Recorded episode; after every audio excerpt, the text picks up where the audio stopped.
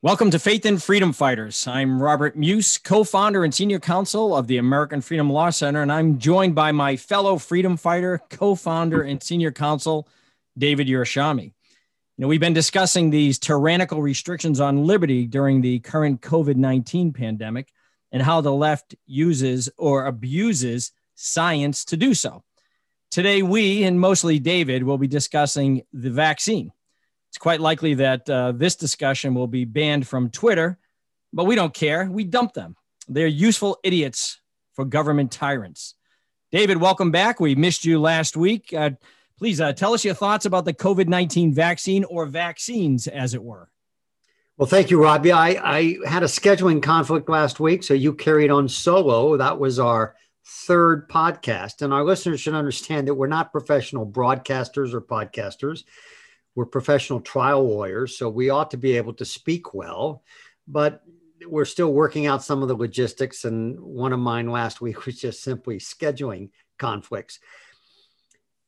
I always want to return to a theme because it's important, and it's going to be addressed in the context of the COVID-19 vaccination issue that we'll discuss today. And that is, individuals can look at the same facts, and even after agreeing on what the facts are, can reasonably disagree about how to respond to those facts. Now, what does that mean in context? Well, a week ago, you spoke about the various litigation matters that we were involved in relating to COVID-19 protocols and the absurdities that were being engaged in by state officials, and even to some level, the courts. But 2 weeks ago, we spoke about the COVID-19 protocols vis-a-vis the science, right? Because one of the things that we hear over and over again is you must follow the science.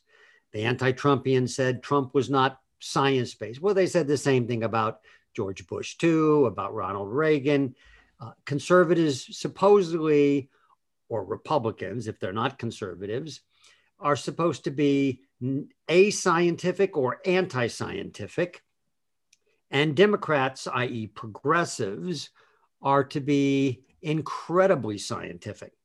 Now, kind of jokingly, you made a comment in, I think, our first podcast, which is telling, because we were talking about this idea of science then, and I think even maybe the second podcast you mentioned it, and the importance of understanding what science is. And for those who didn't hear podcast number 2, we went into detail about what science can actually tell us and what it can't. Science simply measures things at base. That's all it does. It measures physical things. If it ain't physical, it can't be measured. And it can be electrical or sound, but these things are all manifest in some physical way to be measured. What science cannot tell us beyond the measurement is, what do you do about that measurement? Science, for example, can tell us how many people die every year. They have a definition of death, either no brainwave activity or no heartbeat activity for some period of time, and that constitutes death. But they can't tell us, scientists, whether death is good or bad. We know death is part of nature, and we can say that death by certain types of causes is a bad thing. So, for example, murder. But scientists can't tell us that murder is bad. Scientists, qua scientists, they can tell us as humans that according to their belief system, their faith, murder is bad. But science, qua science, cannot tell us anything about the goodness or badness or the morality of anything. In addition, what science cannot do, and we covered this in podcast number 2, is tell us what to do about the infection rate of a disease like COVID-19 or the mortality rate or the morbidity rate. They can't tell us to close down economies. They can't tell us to close down schools or to stand 6 feet apart. All they can do is measure what they think will happen as a matter of probabilities if a certain number of people are less than 6 feet apart.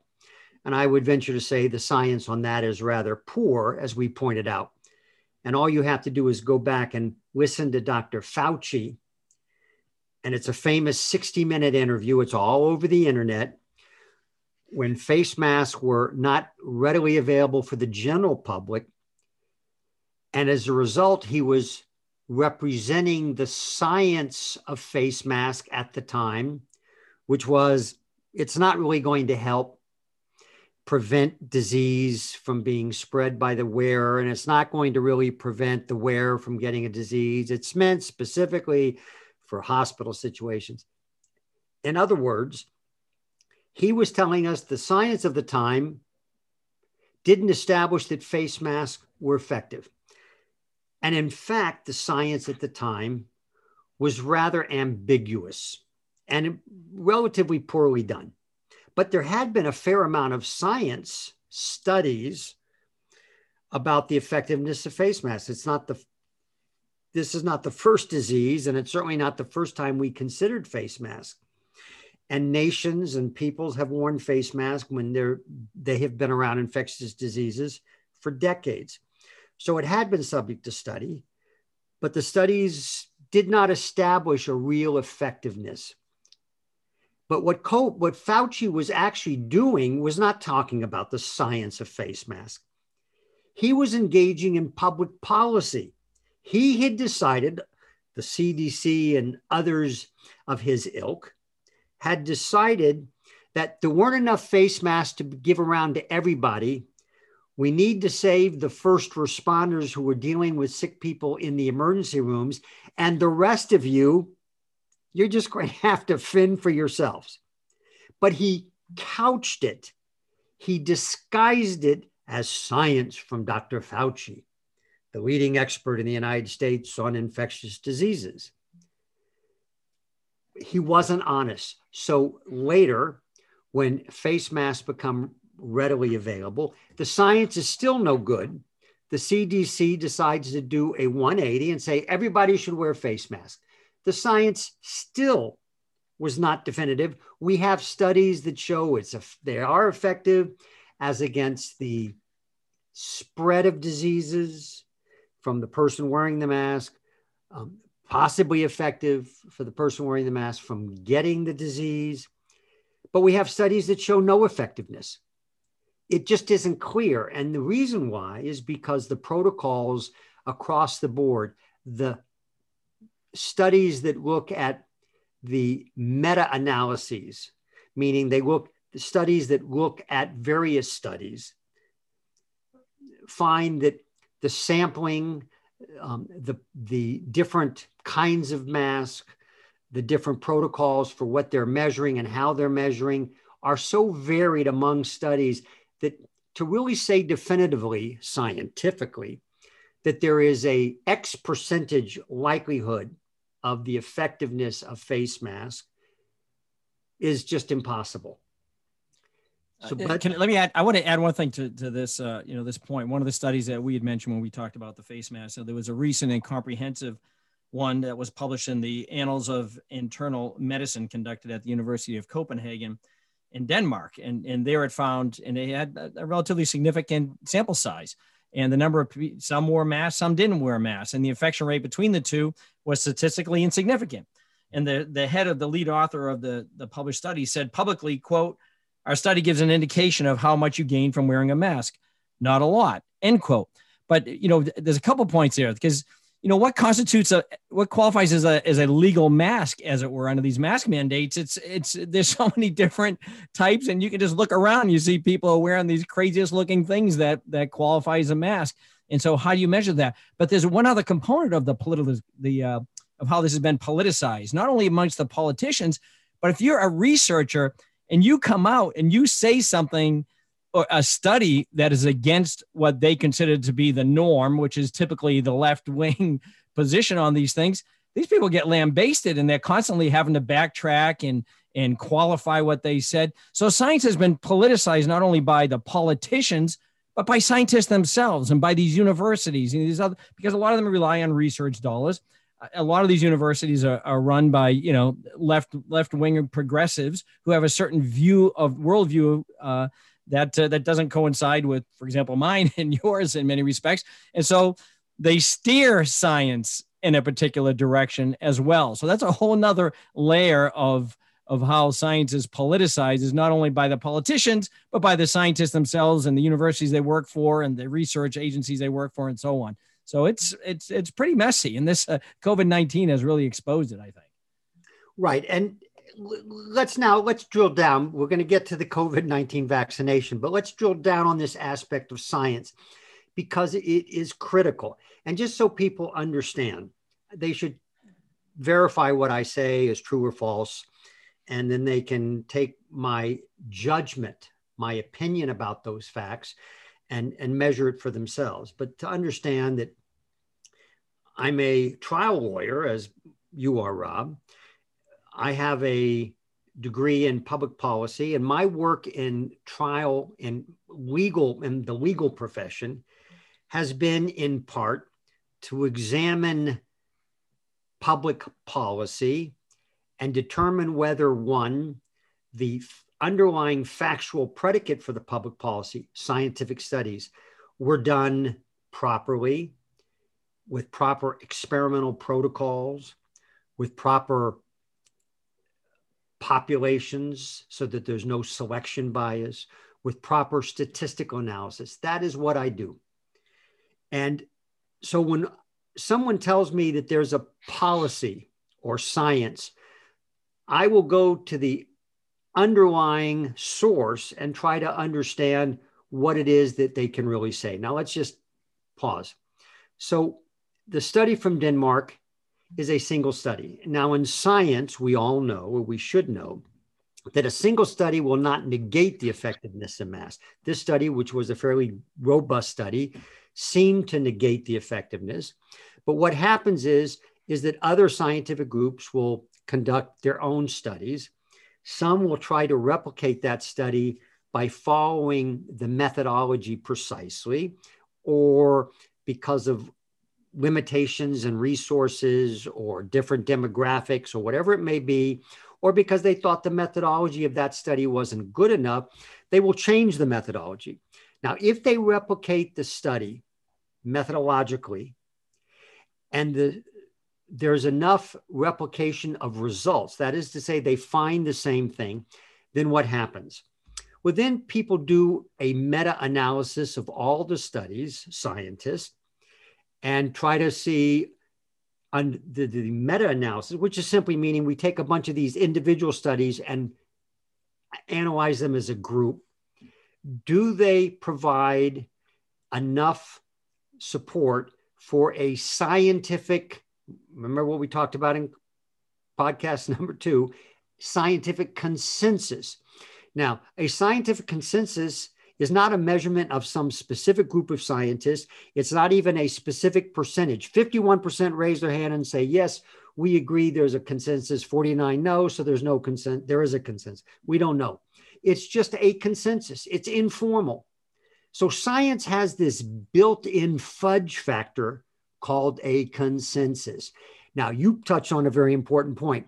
One thing that can help create a scientific consensus almost overnight is simply say the government and private foundations are throwing money at anyone who's willing to study and agree with their conclusion. So global warming, COVID-19 is a terrible disease, masks are effective, 6 feet apart, whatever it is, if that's what they're throwing money at, you can bet your bottom dollar you're going to develop a scientific consensus pretty quickly. And we saw that, by the way, in reverse. The tobacco companies had a vested interest to keep us from finding out that there was a high correlation between cigarette smoke and lung cancer. Now, I didn't say causality, because scientists can't say that cigarette smoking causes lung cancer. Any all they can do is measure it and reach a consensus. Now, I think anyone would be foolish, given the amount of studies that have been conducted to date, to say that cigarette smoking is not highly correlated with lung cancer, to the point of saying it can be a cause of lung cancer. Now, someone can smoke 3 packs a day and not get lung cancer. So there's other things involved, or someone cannot smoke at all and get lung cancer and never been in the vicinity of secondhand smoke. But it is a cause of lung cancer is a fair statement. The tobacco companies, when they first learned of this relationship, spent millions of dollars paying scientists to disprove it. And they had good scientists and statisticians. And the cigarette companies got caught many years later, because you can't hide that kind of conspiracy forever. And they've had to pay big bucks to those people that smoked based upon the fraudulent misrepresentation of the tobacco companies. Now, the same holds true in reverse for those people who think they're doing the public good, COVID-19, face masks, and so forth. But what we're talking about is not science. Scientific consensus is not science. Now, let's take one more example. And you spoke about these kinds of issues last week before we get into the vaccine question.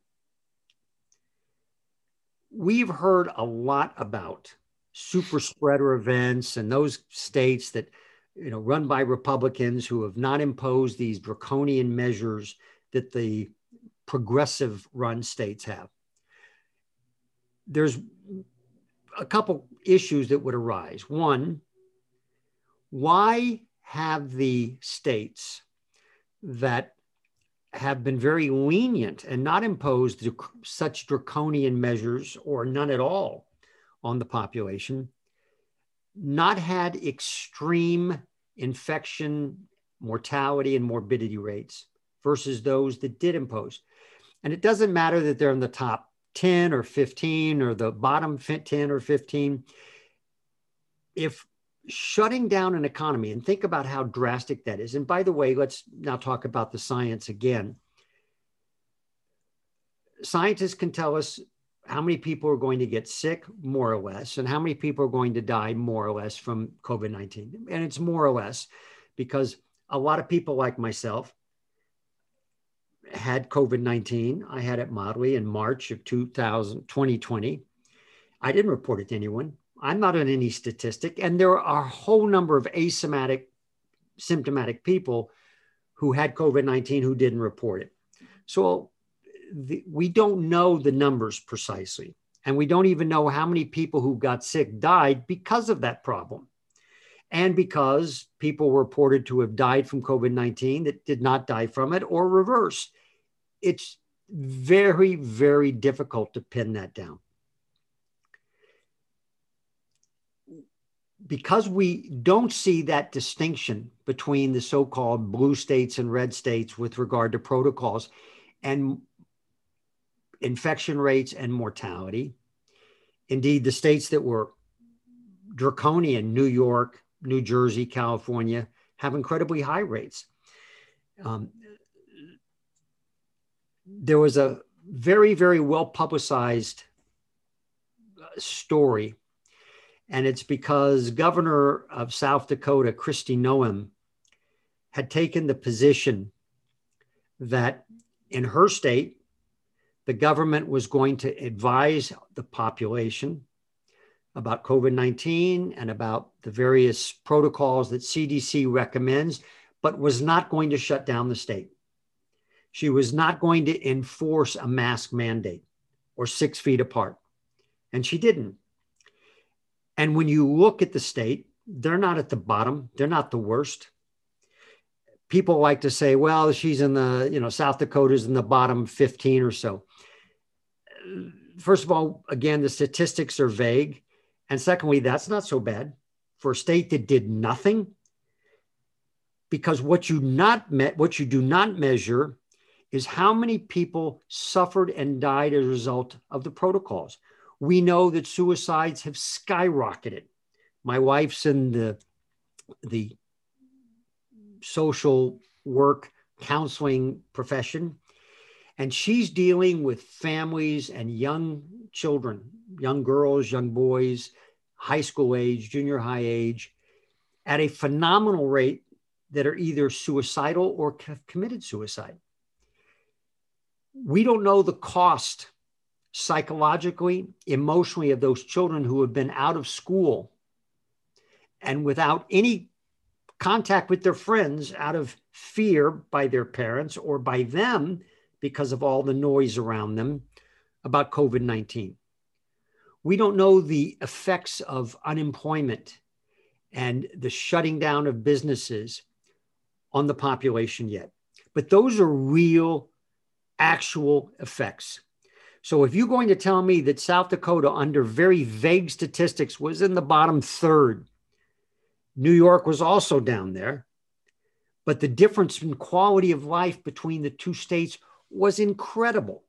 South Dakota carried on, and individuals made their own choices. It wasn't imposed by the government under threat of arrest, whereas in New York and New Jersey, it was. That's not science, that difference. That's public policy based upon the same basic facts. But the governor of South Dakota knew she couldn't measure what you do to liberty, the Constitution, to mental health, and to the mortality rate generally of a state by imposing those draconian standards, not based on science, based upon someone's judgment of the benefit risk analysis. And she decided to leave it to the individual, rational adults. If you have a high comorbidity risk, stay home, make that choice. If you're afraid of getting infected by your family members, by your grandchildren, tell them not to come. Zoom call, visit them on the phone. But it's an individual choice. And that's what you and I have argued in federal courts across many states during this COVID-19, sometimes successfully, but mostly not, because the judges themselves react out of fear and simply say, the science. And what is their science? Whatever the head of the public health department tells you it is.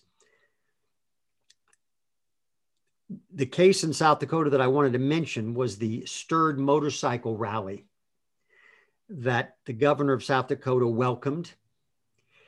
And after the rally, the leftist progressives and a group of economists in the main came out with a study that said that Sturd was a massive super spreader and X number of people died and why billions of dollars had to be spent to result across the country as they went home. Well, when you actually looked at the study, as some researchers from Harvard did, they found that the methodology was poor. You couldn't draw the conclusions that they drew.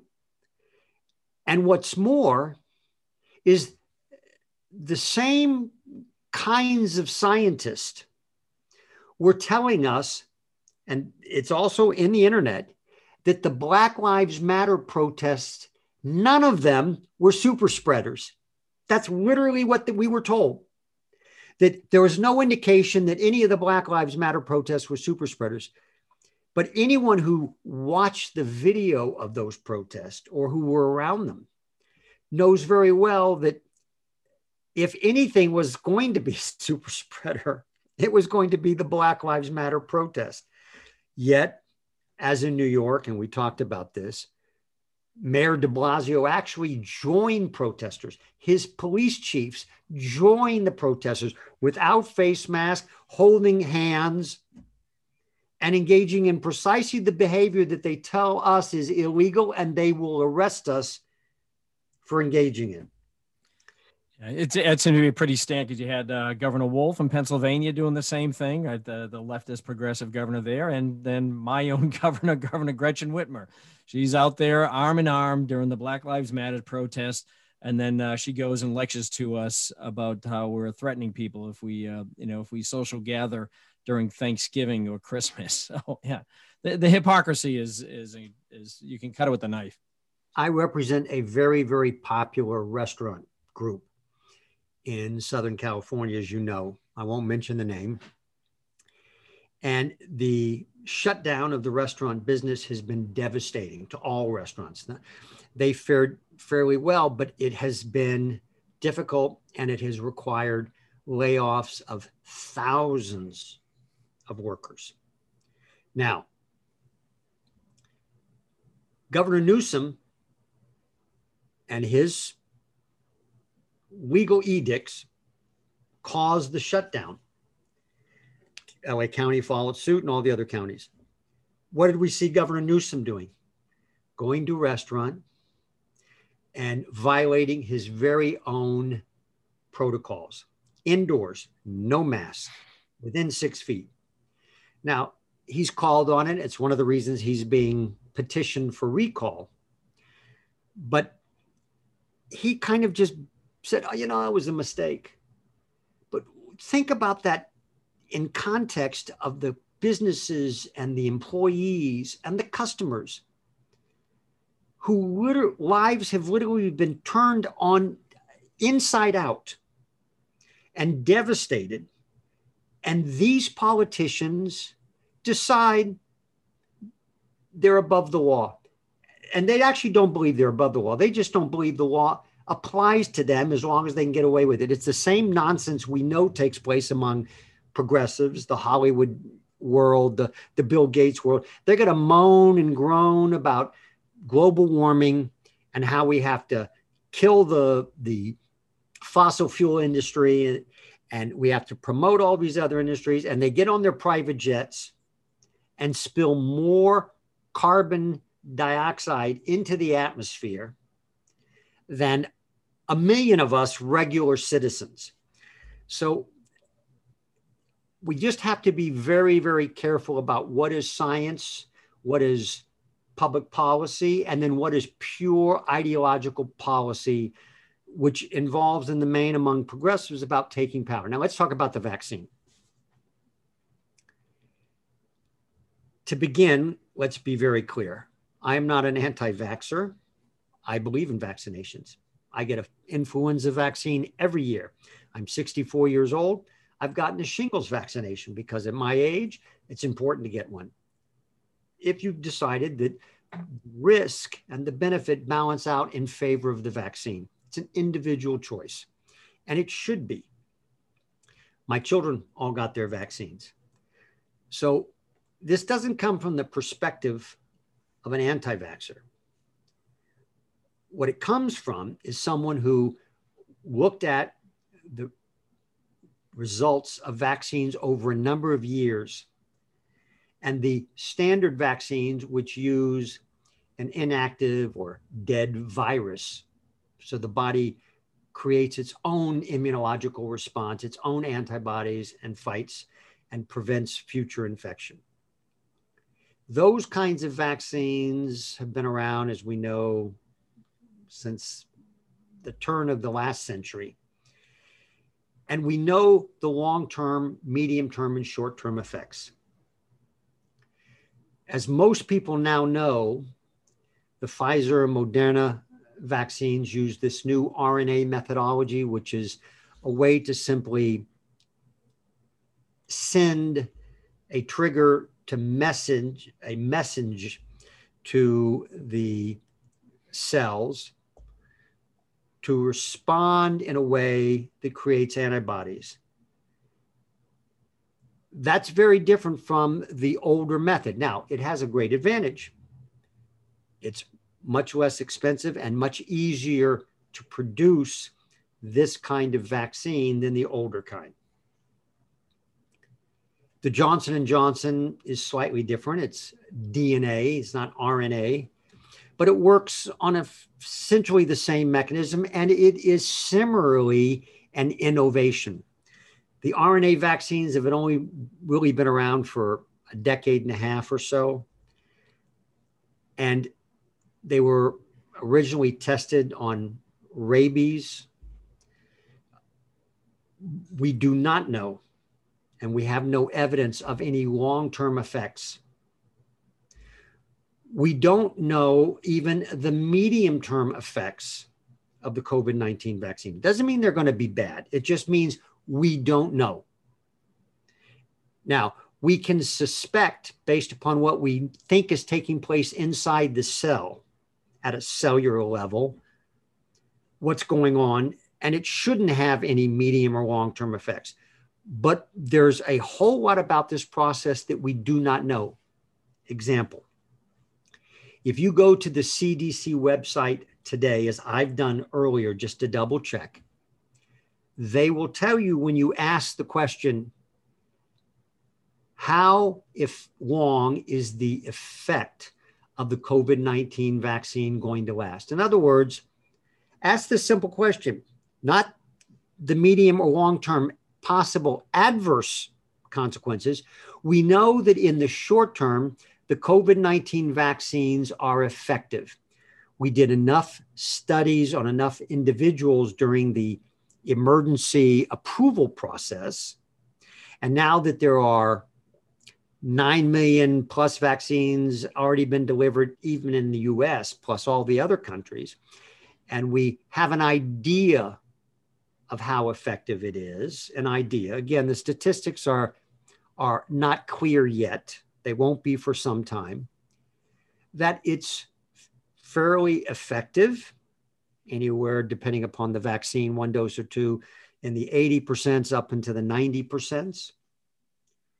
But they have no idea if it's going to be effective for 6 months, 9 months, a year.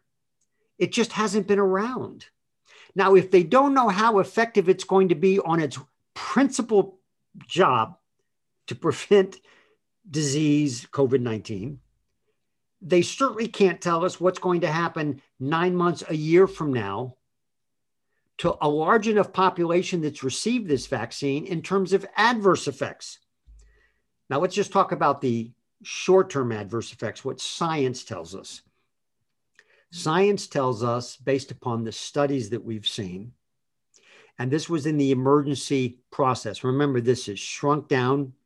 There were a lot of people involved that went through the studies, but still it was a very short period and condensed in order to get the vaccines out. We know there's the typical vaccine reactions. You can get fever, you can get dizziness, you can, get fatigue, you can get muscle aches, obviously the pain wherever you're getting the shot. Those are kind of standard and one expects, and the numbers don't appear out of the ordinary. We also know there can be an allergic reaction, and that can vary. Statistics will tell us that they occur generally within this time frame.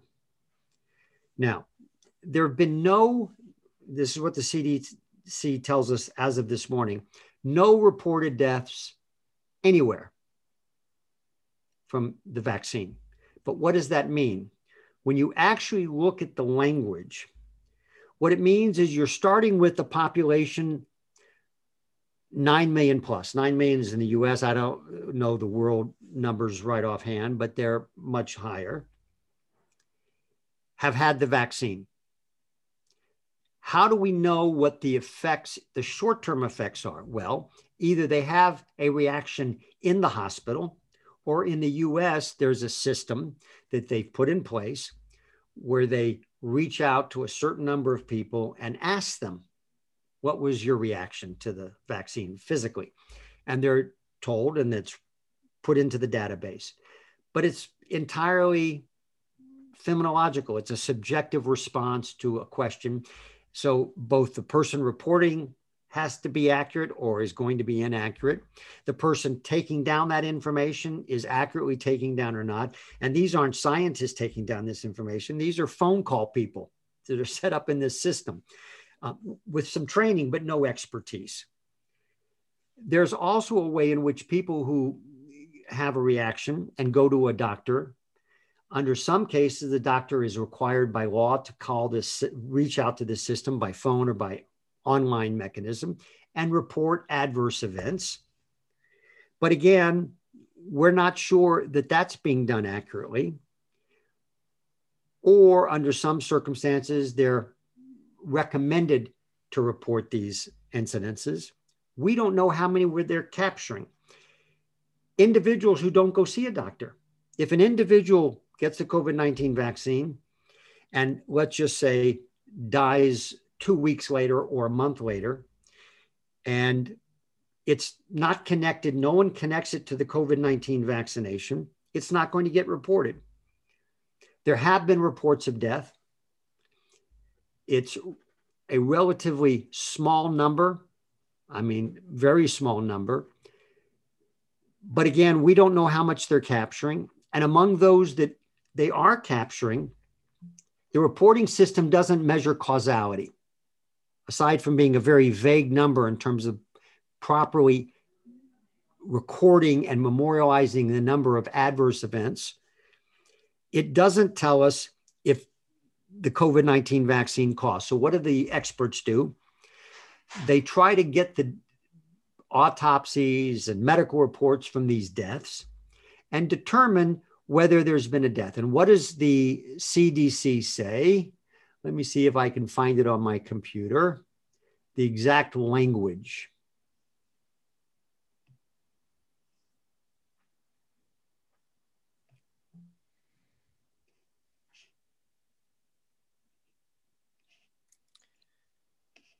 Have you seen I've heard, and I haven't done a drill down on the numbers, have you seen an increase of adverse effects upon a certain population? I had heard somewhere that like young females for some reason may be having a greater adverse reaction to the virus than even the elderly population.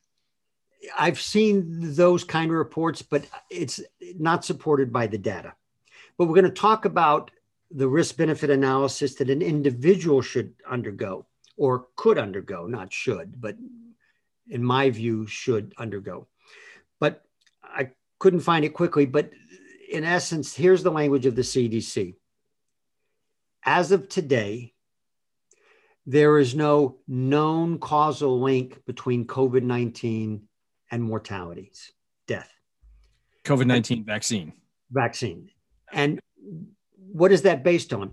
It's simply that they looked at medical records and autopsies, and out of over 1,000 deaths, and could not determine that there was a cause from the vaccine. But what does that mean? It means nothing, literally nothing, because as a scientist, you know, you can't even make a correlation if you're not studying a large enough population group with some kind of controls.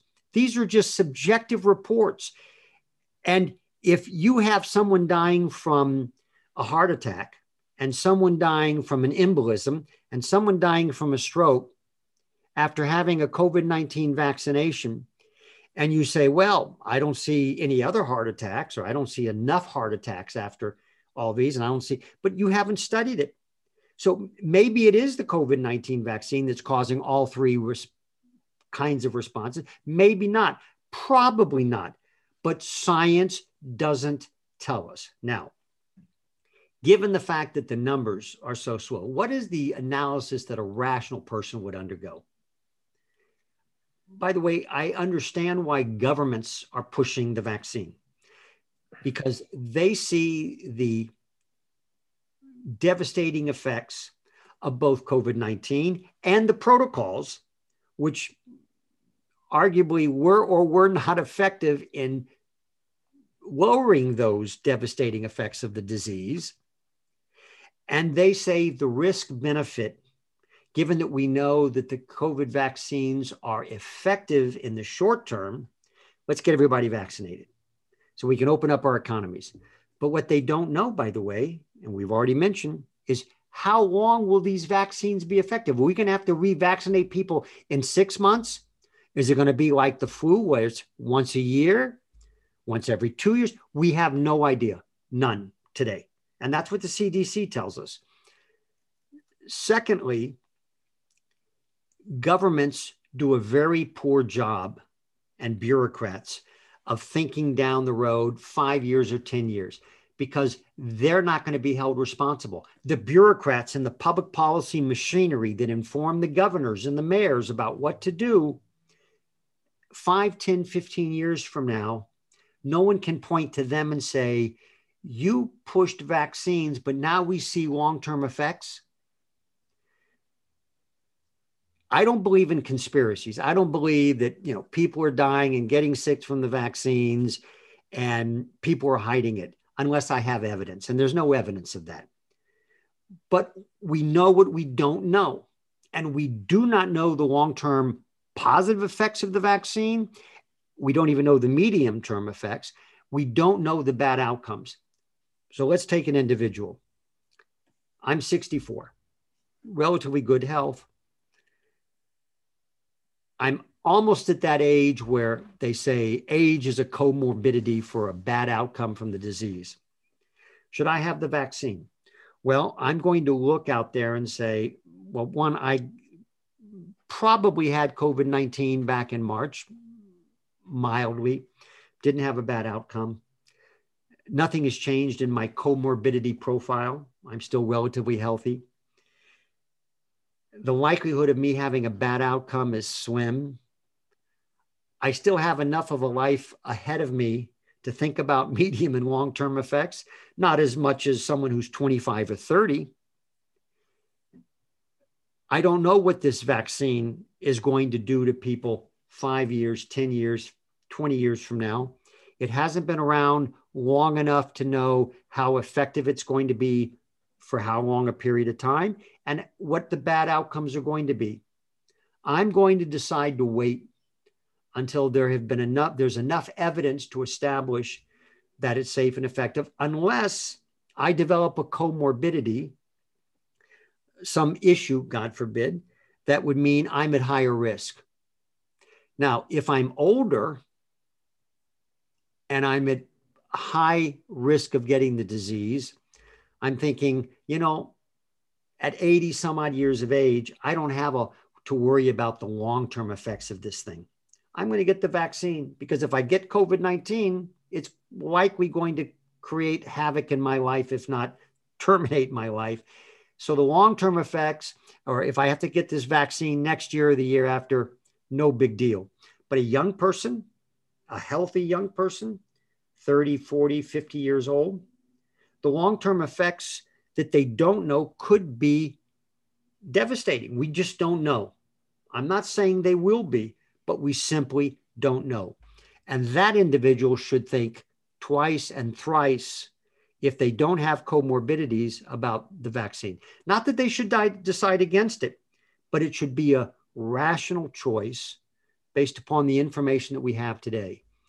So when bureaucrats and governors and presidents tell us everybody should run out and get a vaccine, that's the wrong message. The message should be, we've developed this vaccine. We've done it quickly. We believe it's safe, but we don't know the medium and long-term effects. And we're not even sure how long it's going to be effective against preventing the disease itself. But they don't tell us that. They're like Dr. Fauci in February of 2020. They want people to get the vaccine.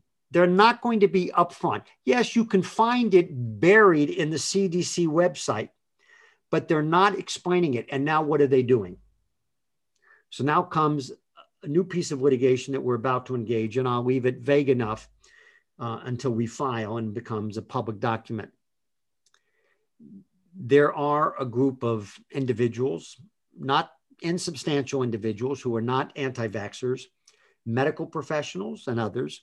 And medical professionals, doctors, are no better scientists than lay people. They know how to do their particular medicine, but they're not research scientists in the main.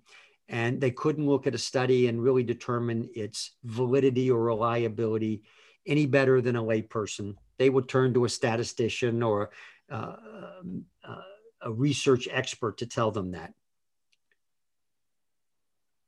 These doctors and other professionals have published various reports and statements about the vaccine and the risks of having a vaccine. The Biden administration reached out to the social media giants, Twitter, Facebook, What are some of the others, Rob? I'm drawing a blank. Well, YouTube, possibly, and right. The main... And have told them, we want you to censor, to ban those kinds of statements under the guise that it's fake news, it's conspiratorialist, it's wacko talk, it's factually false, and we want you to prevent it. Now, for those of you who aren't versed in the First Amendment gives each and every one of us the right to free speech, including, under many circumstances, even the right to say false facts. Obviously, you can't be in a court of law and say a false fact. That's perjury if you're under oath. And that's an exception to that free speech right. But certainly your opinion about the risks, which we don't know a lot about, is free speech. But the First Amendment only applies to government, to state action, we call it. So that Facebook and Twitter and the mega giants hide behind the guise of, we're a private business, we can censor speech. And if you look at all our terms of use and operate as the agreement between us and our users, it says we can do whatever we want, in effect. And that's oftentimes, if not almost always, true, but it's not true when Facebook and Twitter and these other social media giants join in a real conspiracy. And what is a conspiracy? A meeting of the minds with state actors like the president and his people in the Biden administration, and say, on behalf of the Biden administration, we're going to censor any speech on our platforms that criticizes the COVID-19 vaccination, because it's going to go against our policy, our government's policy to get everybody vaccinated. That becomes state action by the private business. And that censorship is a violation of the First Amendment. And in fact, we have a doctor who has been banned from Twitter for simply either publicizing studies about the vaccine or statements from others that have criticized the vaccine and have suggested statistics that would say the vaccine is not even safe in the short term. Now, whether those statements by others is true or false, that's not the point.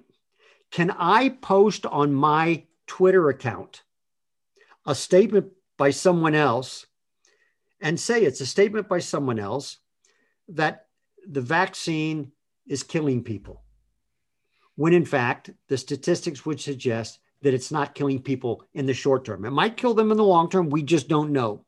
But in the short term, there's no evidence of that.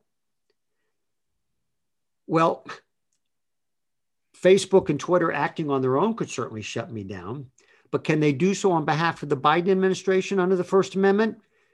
Well, as our resident First Amendment expert, and I consider myself a First Amendment expert as well, because we litigate it all the time, but I can't hold a candle to your expertise. And I say that sincerely. So can the government prevent me from simply quoting other sources, which might be good or bad sources, about bad statistics and the COVID-19 vaccination? Yeah, of course they can't. And that's one of the problems with all the social media. They've become the new public square, as it were.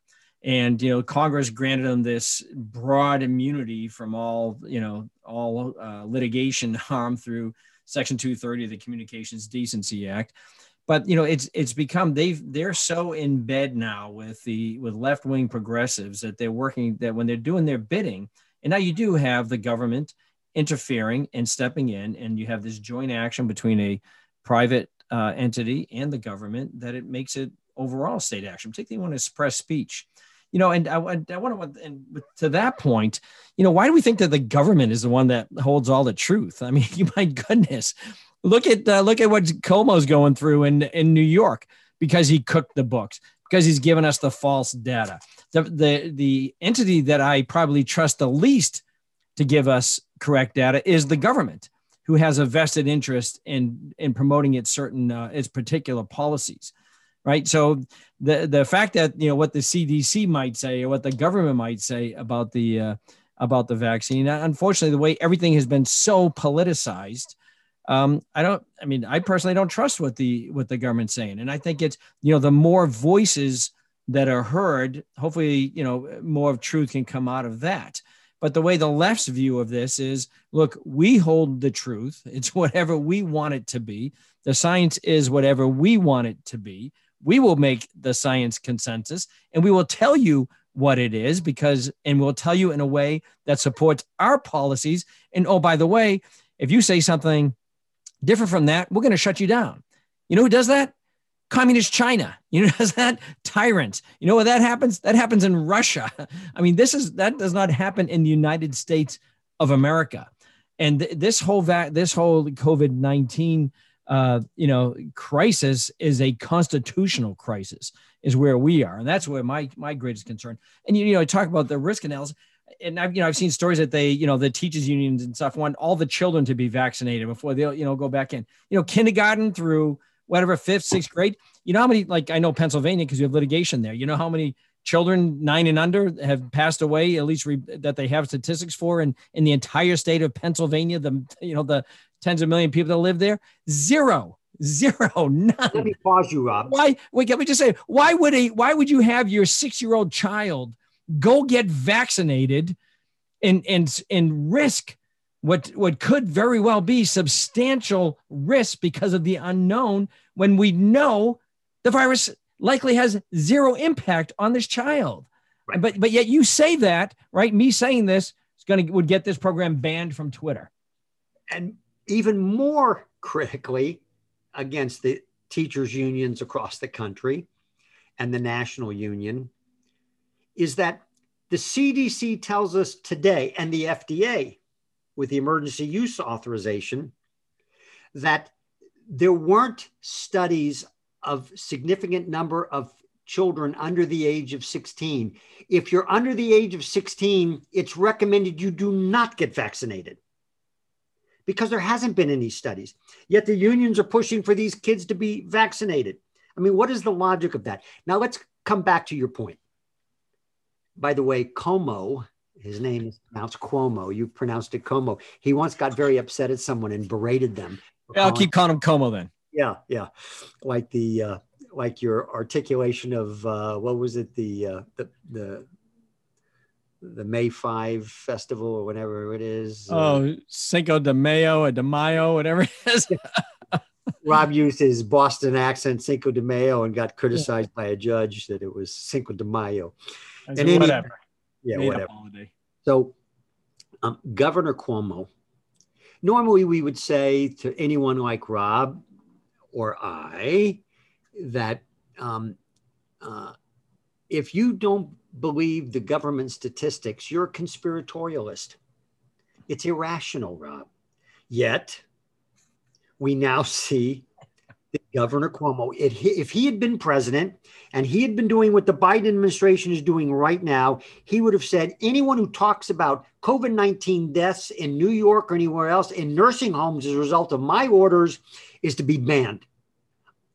Absolutely, he would have said that. Yet we're now finding out, irrespective of whether or not his order caused nursing home deaths, there can still be a debate. How many deaths were caused by shipping back hospitalized COVID-19 patients to the nursing homes, and how many were caused by staff members or families that came and visited them? We don't know the answer to that yet, to be honest.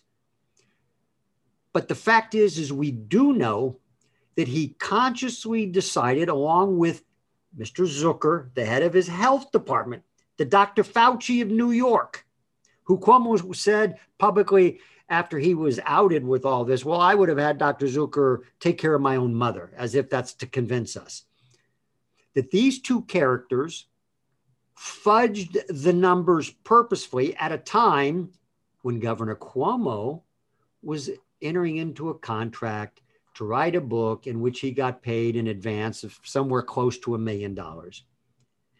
And when he was being paraded around as the new Messiah in contradistinction to the new Satan, Donald Trump, by the media and all the other public policy analysts.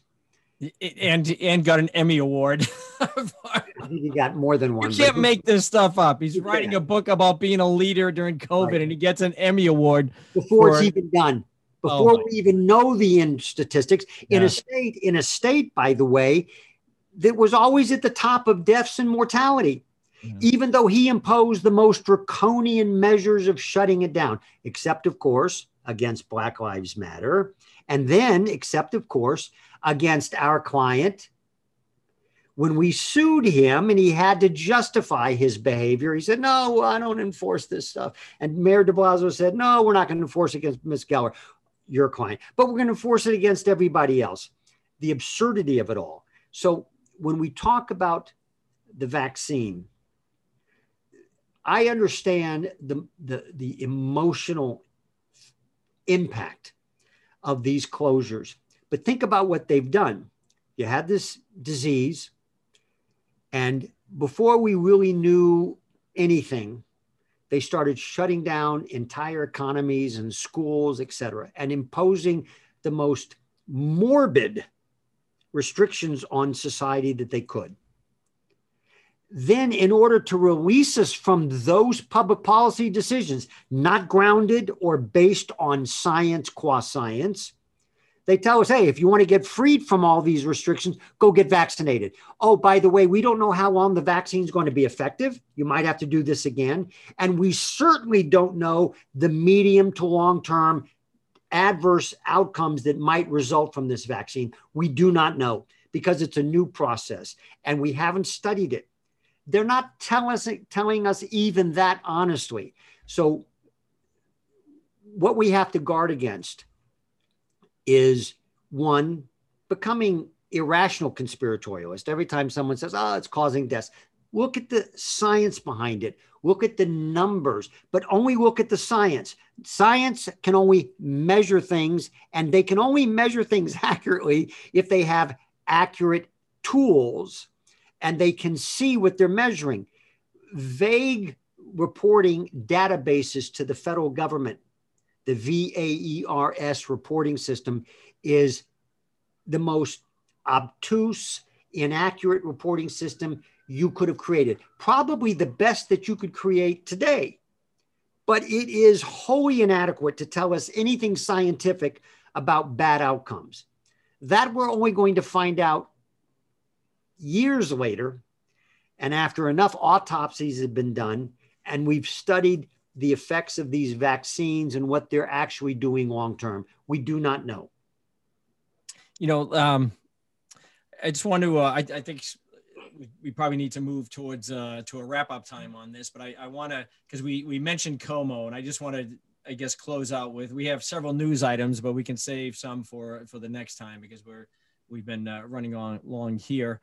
But we talked about Cuomo, and I just want to bring up the two news stories we were going to discuss, and we already kind of broached it with the nursing homes. And this is a paragraph from out of an article written in National Review by our good friend Andy McCarthy. Just to put it in context, Cuomo in the nursing homes, right? This guy who is the great leader. One of the things I love when you see here, you see how loyal these left-wing progressives are. They're all tyrants. They all want power. As soon as they see weakness in Cuomo, you have de Blasio, who doesn't like him anyways, the mayor, you know, another left-wing commie leader. He's attacking him. And even Cuomo's attorney general, who apparently has political aspirations. She sees somebody wounded that she wants to take down. So it's funny. Watch.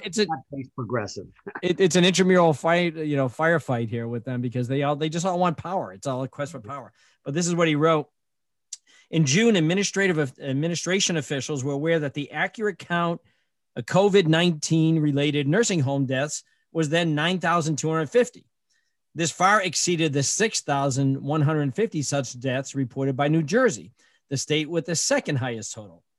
But Cuomo officials habitually lowballed the figure by about 50%, stating in the report that it was 6,432. Indeed, they continued to undercount the true total for months afterward until finally fessing up in January when a state attorney general report spotlighted the administration's sleight of hand. The number of nursing home deaths now exceeds 15,000. End quote from the story. Amazing. Just, you know, here he is, holds himself out to be this great leader. You know, you know, he's a great leader on one side, Trump, the failed leader on the other side. You know, he's the great teller of truth and for being forthright about this, and Trump's not. And the guy's a fraud. You know, he makes money, profits off a book, gets an Emmy Award, and here he is. I mean, it's just this, you can't make this stuff up. And I just wanted one thing. There's also a news story somewhat related, and that's this one's from Fox News. It says Whitmer could face criminal charges over COVID-19 deaths, prosecutor says. So now there's a county prosecutor here in Michigan that's breathing down the neck of Governor Whitmer related to the nursing home deaths here in Michigan. Couldn't happen to a nice lady. Let's talk about the broader picture as well, because next week I hope to drill down for our audience on what we mean when we say that the progressives stole the election. And don't get misled, because the part about election fraud is really a small part. It's going to play a bigger part down the road, but we're talking about something deeper and more insidious. So let's now touch upon that broader picture. And this will be a hint toward next week's podcast. When the COVID-19 nursing home scandal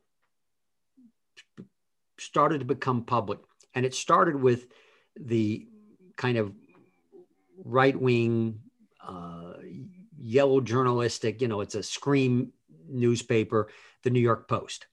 For those of you not familiar with New York, the New York Post is kind of the right conservative. It's not really conservative. It's just scream, and it's anti-leftist. The New York News is Daily News is hardcore liberal. The New York Times, of course, hardcore liberal.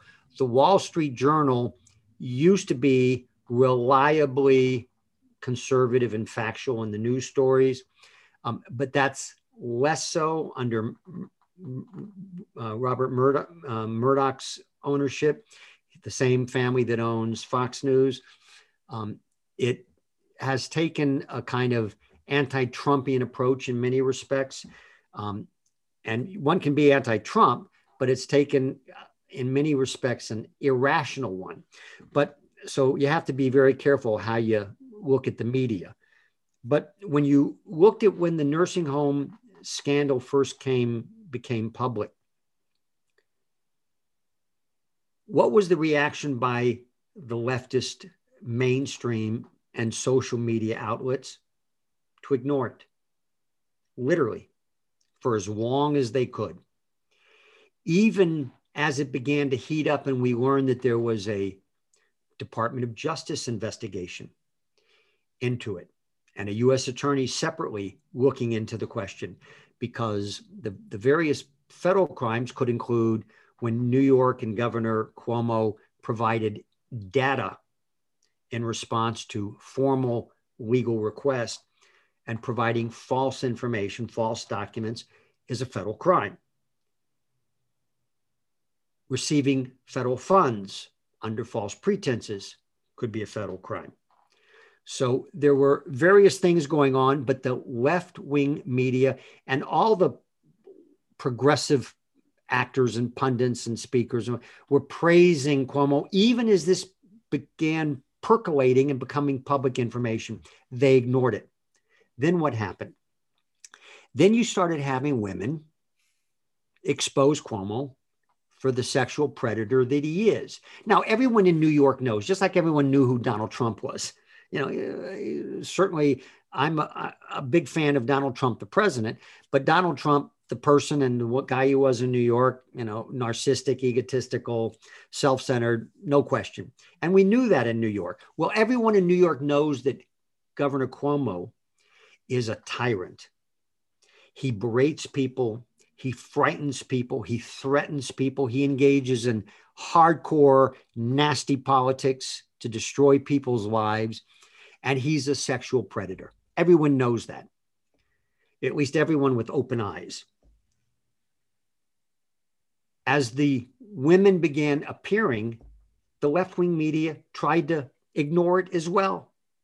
And then all of a sudden, the same people who screamed that the putative Justice Kavanaugh, who was undergoing senatorial hearings based upon one accusation from his high school days, which had all sorts of inconsistencies, should be believed and he should be condemned for life, took the position that due process.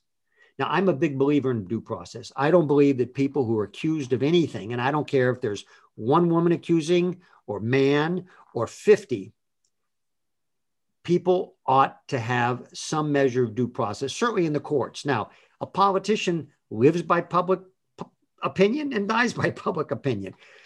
Do I believe he should resign?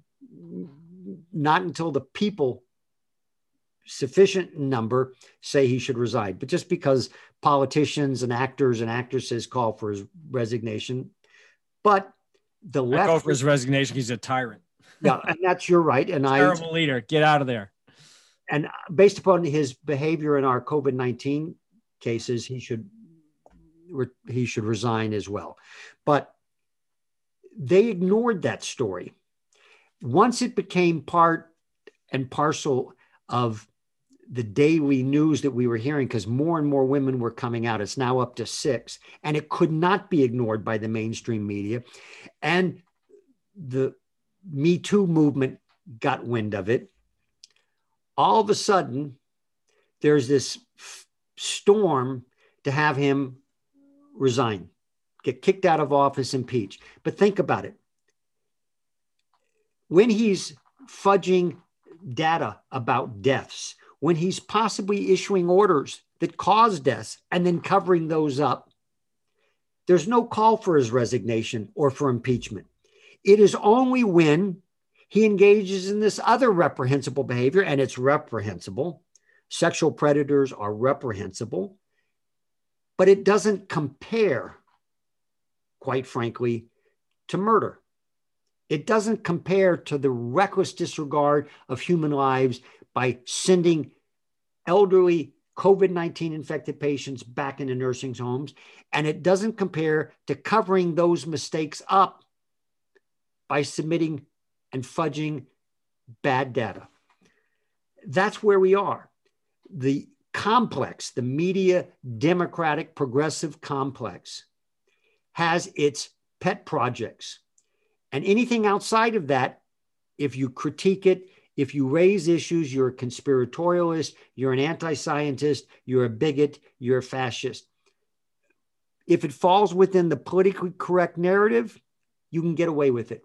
So now it's perfectly politically correct to be against Cuomo for his sexual predator behavior. It has yet to become politically correct to really speak about his COVID-19 protocols. And the same now holds true for vaccines. You can't be against or even criticize COVID-19 vaccines without being a conspiratorialist, a nutcase, irrational, and so forth. All right, so we'll wrap it up on that note. I think we've been going for quite some time here, and very good discussion. I know I learn things every time I hear you talk, David. I appreciate it. So again, unfortunately, that's all the time we have today. We do look forward to our next discussion. We thank everybody who joined us and listening to this podcast. And please know that we'll continue our relentless fight for faith and freedom. And we ask that may God bless you, and may he continue to bless America.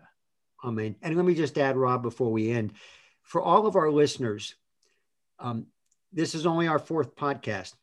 If you have suggestions, either as to how we improve it or on substantive material, leave a comment for us on any one of our, platforms. And Rob is more an expert on that than I, so that we can improve. And subscribe and send us around to your friends so that people will have the opportunity to decide if they want to listen to us.